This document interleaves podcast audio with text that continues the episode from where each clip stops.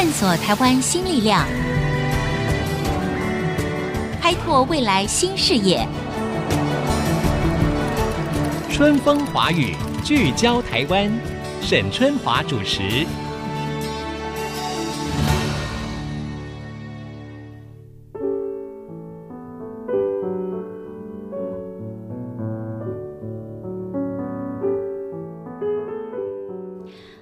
大家好，欢迎收听《春风华语》，聚焦台湾，我是节目主持人沈春华。今天呢，我们要来聊一聊台湾艺术音乐的发展，尤其是出生台湾的青年音乐人，到底他们在全球性、国际的竞争当中，他们的机会跟表现到底是什么呢？那今天呢，我们要跟大家介绍的这一位啊，已经是一个非常成熟的钢琴独奏家了。他在十五岁的时候呢，就举行了第一场的个人独奏会，也成为了传奇钢琴大师邓泰山的嫡传弟子。那他同时呢，又拿到了德国汉诺威音乐暨戏剧学院的最高学位，也就是最高独奏家的文凭。哈，那这位出身台湾，已经登上了国际间各大著名音乐厅的演奏家，如今呢，他回到了台南老家，投身了艺术节音乐节目的策展。我想可以这样讲了哈，就是说这个超越只是专注于个人的琴键的这一个抉择，对于这位年轻的女孩，到底有些什么样特殊的意义跟目标呢？今天在春风华语聚焦台湾的节目当中，就跟大家邀请到了这一位非常美丽年轻，她是钢琴独奏家，同时也是二零一九台南艺术节音乐艺术总监沈瑜琳。瑜琳你好，各位听众朋友大家好，还有沈大主播沈姐好。那在我们跟着瑜琳一起来看台南，它会是音乐或者是艺术文化的这个沙漠吗？还是说它这几年有非常长足的进步，我们却忽略了哈？所以在这之前，我们先来聊一聊瑜琳哈。瑜琳，我如果说你是一个天才型的音乐家，应该不为过吧？因为你几岁学钢琴？啊、呃，六岁。你什么时候第一次公开表演？七岁。七岁。我也学钢琴啊，但是呢，我学了半天，我从来没有真正公开表演过。天赋上来讲，完全是不可能的。所以，于林是非常有天赋的孩子。六岁学，七岁就可以公开演出。然后呢，你在好像十二岁的时候被推荐到英国曼纽因天才音乐学院。是，所以这个学校只收天才，我们都进不去了。啊 没有，这个学校其实就是给很多有天分的、很年轻、还没有成熟的小音乐家们进去。对，嗯哼。当然了，所有的天赋，我们说天才是一分灵感九十九分的努力嘛。嗯、我相信你也是非常努力的。嗯、可是我如果问你说，你从小你刚刚碰钢琴开始，嗯、你每天练习多长？记忆中的话，应该两三个钟头啊，才两三个钟头。小时候啦，我也才两三个钟头，怎么差这么远呢、啊？我以为你跟我讲说，你一天可能要练八九个小时呢。没有没有，刚刚初学不可能练到八，不可能对啊。哦，OK，好。但是呢，后来决定要专心来做演奏这件事情，嗯、对不对？是几岁的时候做的决定？小学，你就确认了你要走钢琴这条专业的路。嗯、对。那接下来我们就要让于林谈一谈，他怎么样所谓的天才儿童到真正的演奏家的养成之路。那你十二岁你就进入了这一个所谓的天才音乐学校嘛？哈，其实我当时候是有这个机会可以去英国，但是因为我太小了，嗯、然后去英国需要一个完全陪着你的监护人，哦、那当时候可能没有那个条件，所以我是放弃了这个机会。哦，你放弃了，我放弃了这个机会，虽然你可以，但是你放弃了，放弃了这个机会。哦、那小时候我当然会觉得很遗憾啊，嗯，嗯但是后来我还是进入了台湾传统的音乐教育，比如说音乐班这个系统，对，所以其实我也还是进入了一个比较专业音乐的学校。学校对，没错，uh huh. 因为台湾没有真正的音乐学院嘛，uh huh. 大部分都是国小里面有附设的音乐班，然后中学音乐班、高中音乐班这样子。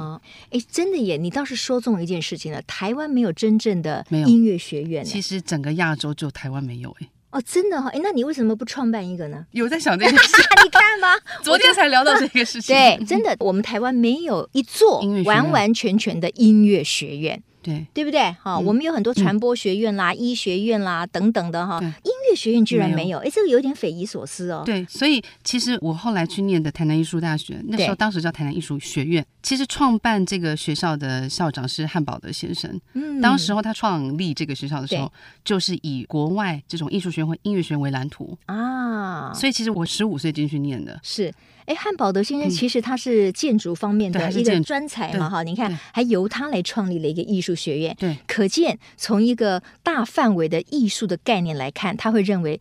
音乐学院是一件多么重要的事情，哈。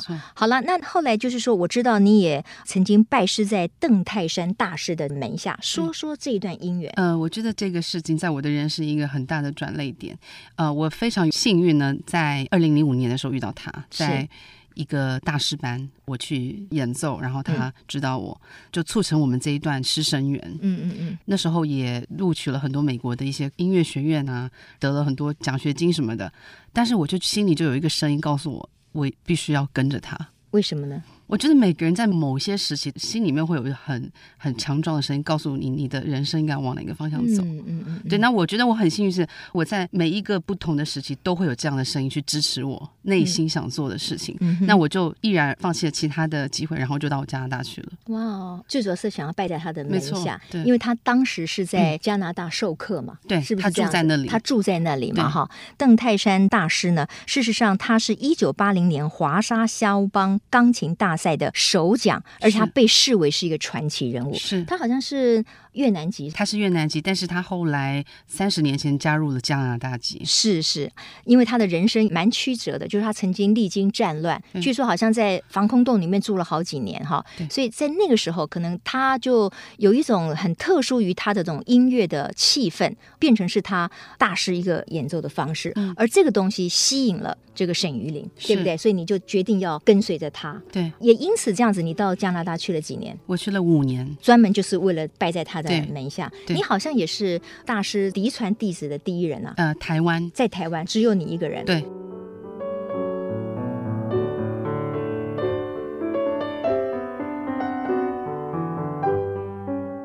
因为我知道你在全世界很多国家非常著名的音乐厅里面，你都有演奏的机会。嗯、那这些是怎么样得来的呢？在不同的时期，当然作为一个演奏家，嗯、你都会有机会在不同的音乐厅或者是剧院里面。去演奏，对，是很多都是比赛啊，或者是参加音乐节啊，嗯、或者是有人邀请啊，就是有不同的原因。嗯哼，是。我觉得其实从事音乐，尤其是把它当成是一个很专业的一条路，其实是很辛苦的。就是你可能要很多的努力，可是你的才华不见得会被看见，因为竞争也相当激烈嘛。非常激烈。那我的意思说，在这一段的过程当中，有没有什么样的时候曾经让你觉得说天哪，这条路我可能走不下去了？还是你相对很顺利？你一直都知道你的下一步在哪里？我觉得都不是很顺利，就是说。哦对于音乐家来讲，我觉得整个学习的过程或生命的过程总是会有很多关卡。嗯嗯。那我觉得我比较幸运的一点是，我当然也遇到很多很多挫折。对。但是我好像比较容易忘记 挫折。哎，这个好，这是我最大的优点。哎，我也是。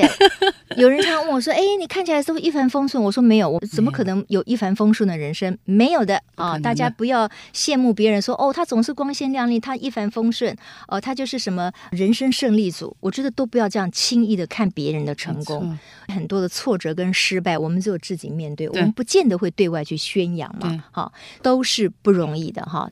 那么。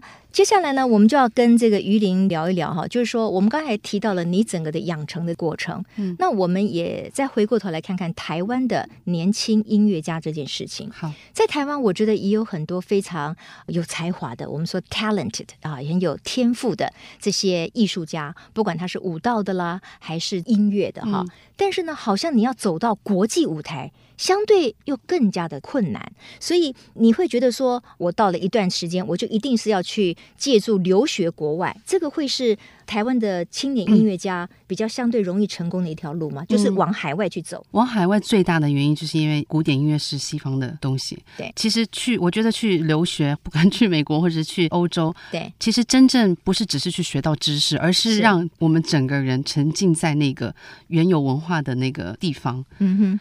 可以得到很多的养分，我觉得这个是一个更重要。为什么很多人都会选择出国？OK，好，我们知道呢。那近几年来哈，比如说我们如果聚焦台湾青年音乐家的发展的话，你觉得整体来说，来自于台湾的青年音乐家在国际上的能见度跟那个力道哈，表现如何？我觉得这几年有增长，而且有越来越好的趋势。嗯、当然，现在就是很多台湾小留学生音乐家很小就到国外去接受训练或者是接受指导，所以我觉得对于当然你要站在国际舞台，这是一个必经的过程，而且是一个比较有机会的一个方式。嗯、那在现在的学器乐的资源啊，或者是学音乐的这些资源越来越好，越来越丰富。对。所以，其实大家的基础起点就越来越高。嗯哼，还有就是说，音乐的表现形式其实是非常多元的。是啊，就如同说，同样的一个曲目，你怎么诠释，跟别人怎么诠释，可能非常不同。那你要怎么样展现出你的个人风格？我不知道，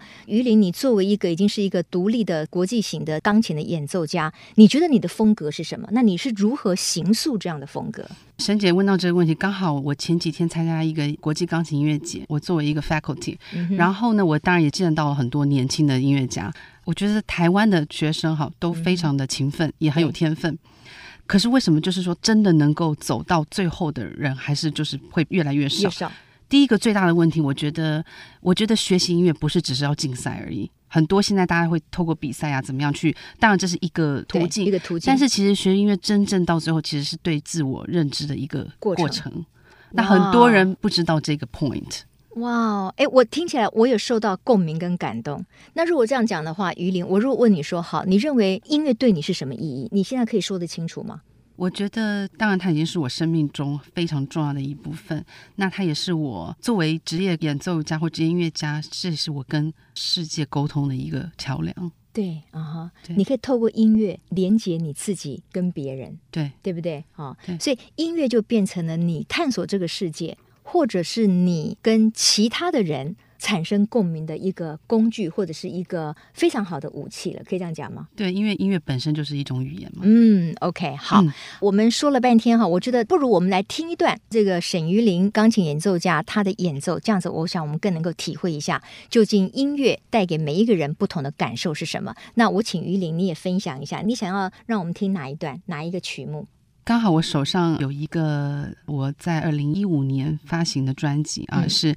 俄国作曲家史克里亚宾的前奏曲集，他在创作这一个曲目的时候，刚好是我录音的年纪，这是一个很年轻的年纪。哦，你录音的年纪，对对对对对，就是二十几岁的时候。哦，刚刚开始录音的年纪。对对对。哦，OK，好，那我们来欣赏沈玉琳的演奏。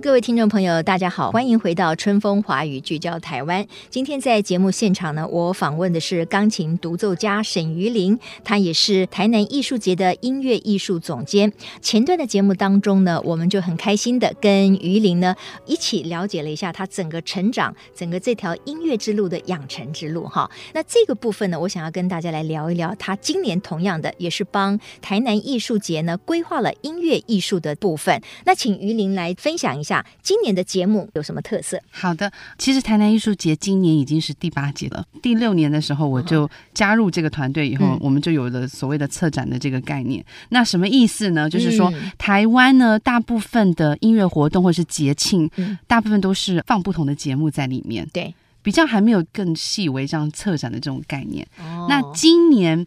比较特殊的是，我们台南艺术节有一个特别的主题，叫“看不见的城市”。看不见的城市，因为其实城市也是一种复合意象嘛。对对对对，城市有硬体的建筑，有软体的部分，有人，有餐厅，有景点，对不对？对，等等，有文化的部分。对。然后呢，艺术节它本身是一个比较庞大的个体哈，它有很多不同的艺术活动。嗯。那这一个主题主要是让大家透过不同的艺术穿越看不见的城市。哇哦！如果以节目来分，因为有好几天嘛，对，总共几天？长达一个月，长达一个月耶！所以音乐的第一场是十月十七号，然后你看哦，一直到十一月二号还有哦，对，对不对？这就已经跨越十月跟十一月了嘛，对对。好，然后这些节目。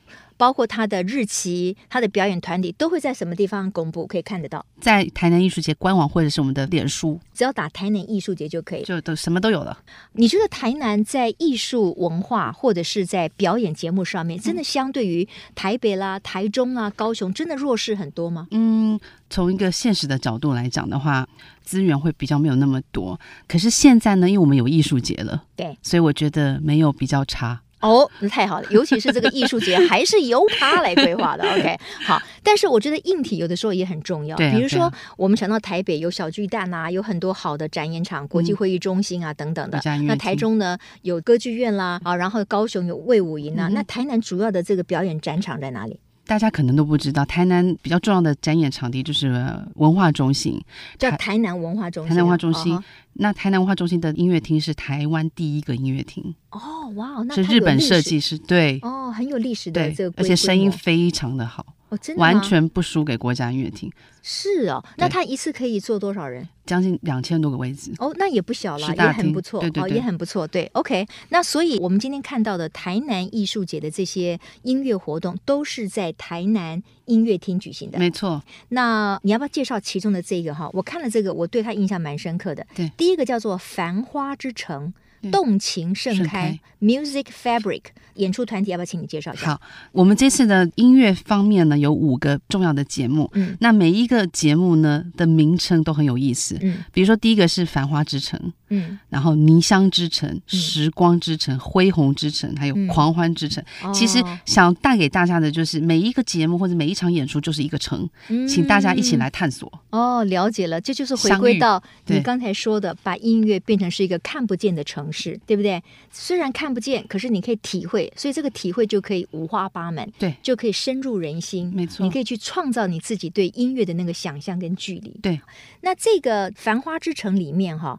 带来表演的是匈牙利杰尔爱乐乐团。好，这一场演出比较特别，是它整场演出的基调呢，就是东欧的音乐。因为我们都知道，东欧是一个很特殊的一个地理环境，它有融入西欧啊、阿拉伯、土耳其这样的不同的文化，所以让我们会觉得东欧的音乐都是像。繁花一样盛开，像他们的那个图腾一样，所以为什么叫做 Music Fabric 啊？OK，这个意思。好，太棒了！哎，那我顺带一提哈，就是说之前我有一个在中视新闻的老同事，他因为到战地去采访，后来他听到的那个中东鼓啊，嗯，他居然在那个沙漠地带就被那个中东鼓非常浪漫、热情而且很自由的那种节拍给吸引了，他就放弃他的记者。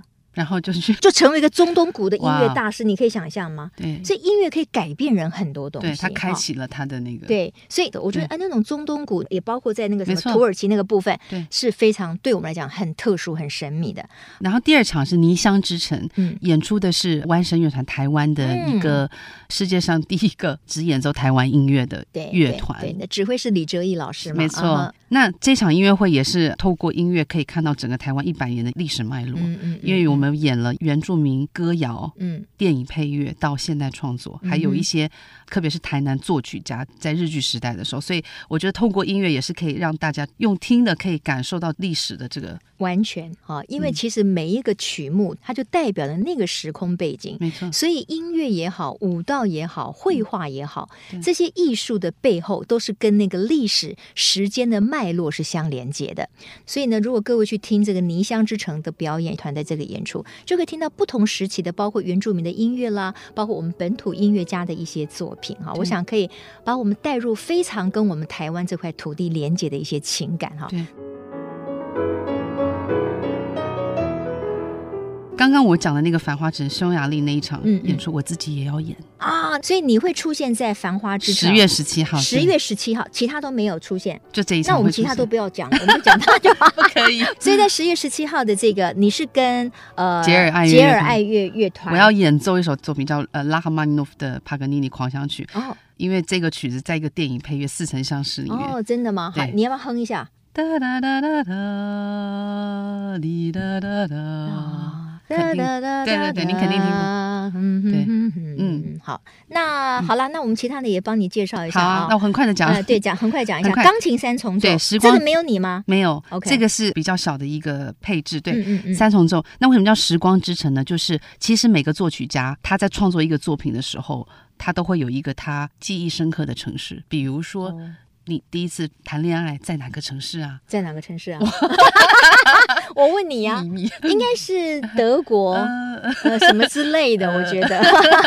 OK，好。所以就是透过每一个作曲家他对城市的记忆，然后我们刻画出一个特别的曲目。OK，好。所以如果喜欢听钢琴，尤其喜欢听钢琴三重奏的朋友，就可以选择这一场。没错，这个是在十月三十号，哈，也是在台南文化中心的演艺厅啊。哎，另外再来说到德国，德国来了，德国慕尼黑室内乐团，这个好好介绍一下。这一场叫做《恢宏之城》，极致乐音。为什么？嗯嗯，Music Echo。嗯，大家都知道古典音乐啊，德奥是最重要的一个地方哈。然后这场音乐会，我们有邀请到慕尼黑室内乐团，还有著名的英国大提琴家 Stephen Isles。哦，他是一个 legend，就是一个传奇传奇人物。大提琴，对对，因为 Stephen 他这一次比较特别，因为这场演出是没有指挥的。所以他会自己 lead 后面的这个乐团哦，用他的用他的大提琴，对，那很厉害。对，OK，嗯，然后演出的曲目曲曲经典。嗯嗯嗯，就是也很棒啊！要是我，我也会想要听这个，因为大提琴啊，还有像德国慕尼黑那种风味的那种音乐，我觉得也会蛮吸引人的。好，还有一个应该大家都会很开心。最后这场叫《狂欢之城》，那这场音乐会呢，可以从八岁到八十八岁都可以去听，也可以去看。对，它是一个很特别的一对非常有趣的音乐家，叫 Igusman and Joe，嗯，是一个俄国的人跟一个韩国人。那其实他们如果大家有在看 YouTube，他们已经就是网络红人了。对他们网红。网红网红，他们的在 YouTube 的点阅都好几千万。哇 Wow，对，uh. 然后其实他们也有来过台湾。最重要的是，其实去年他们已经来过台南艺术节了。嗯嗯，嗯。但是就是非常棒，然后很惊艳。今年呢，我做了一个比较大的突破。嗯。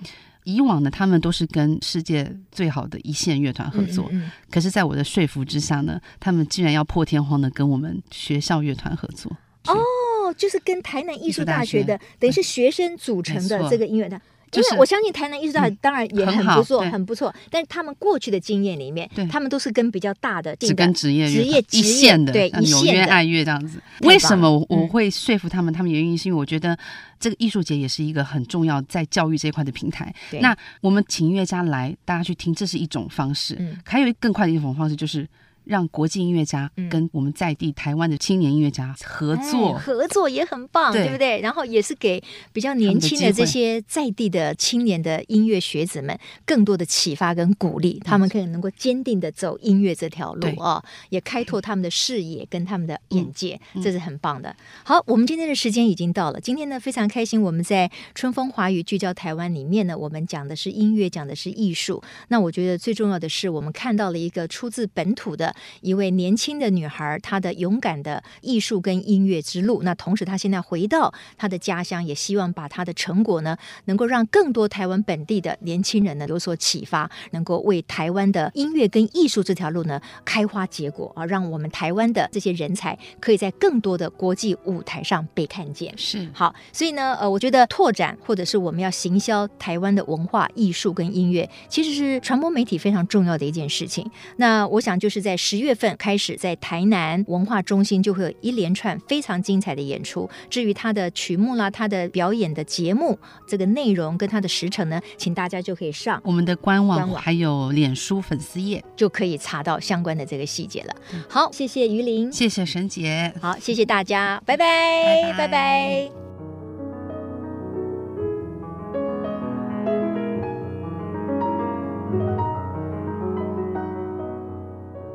本节目由世界先进机体电路赞助播出，探索真相，开拓未来。世界先进机体电路与您一起聚焦台湾。